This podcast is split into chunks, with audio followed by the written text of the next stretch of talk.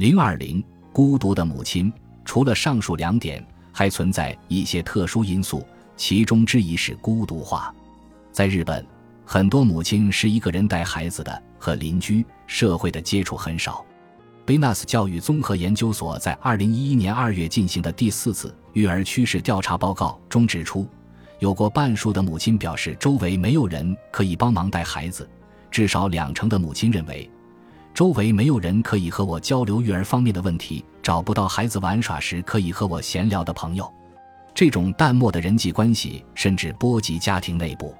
百分之二十九点八的母亲表示，家里的老人不会帮忙照看孩子，也就是说，在一些家庭中，即便是最亲近的人也帮不上忙。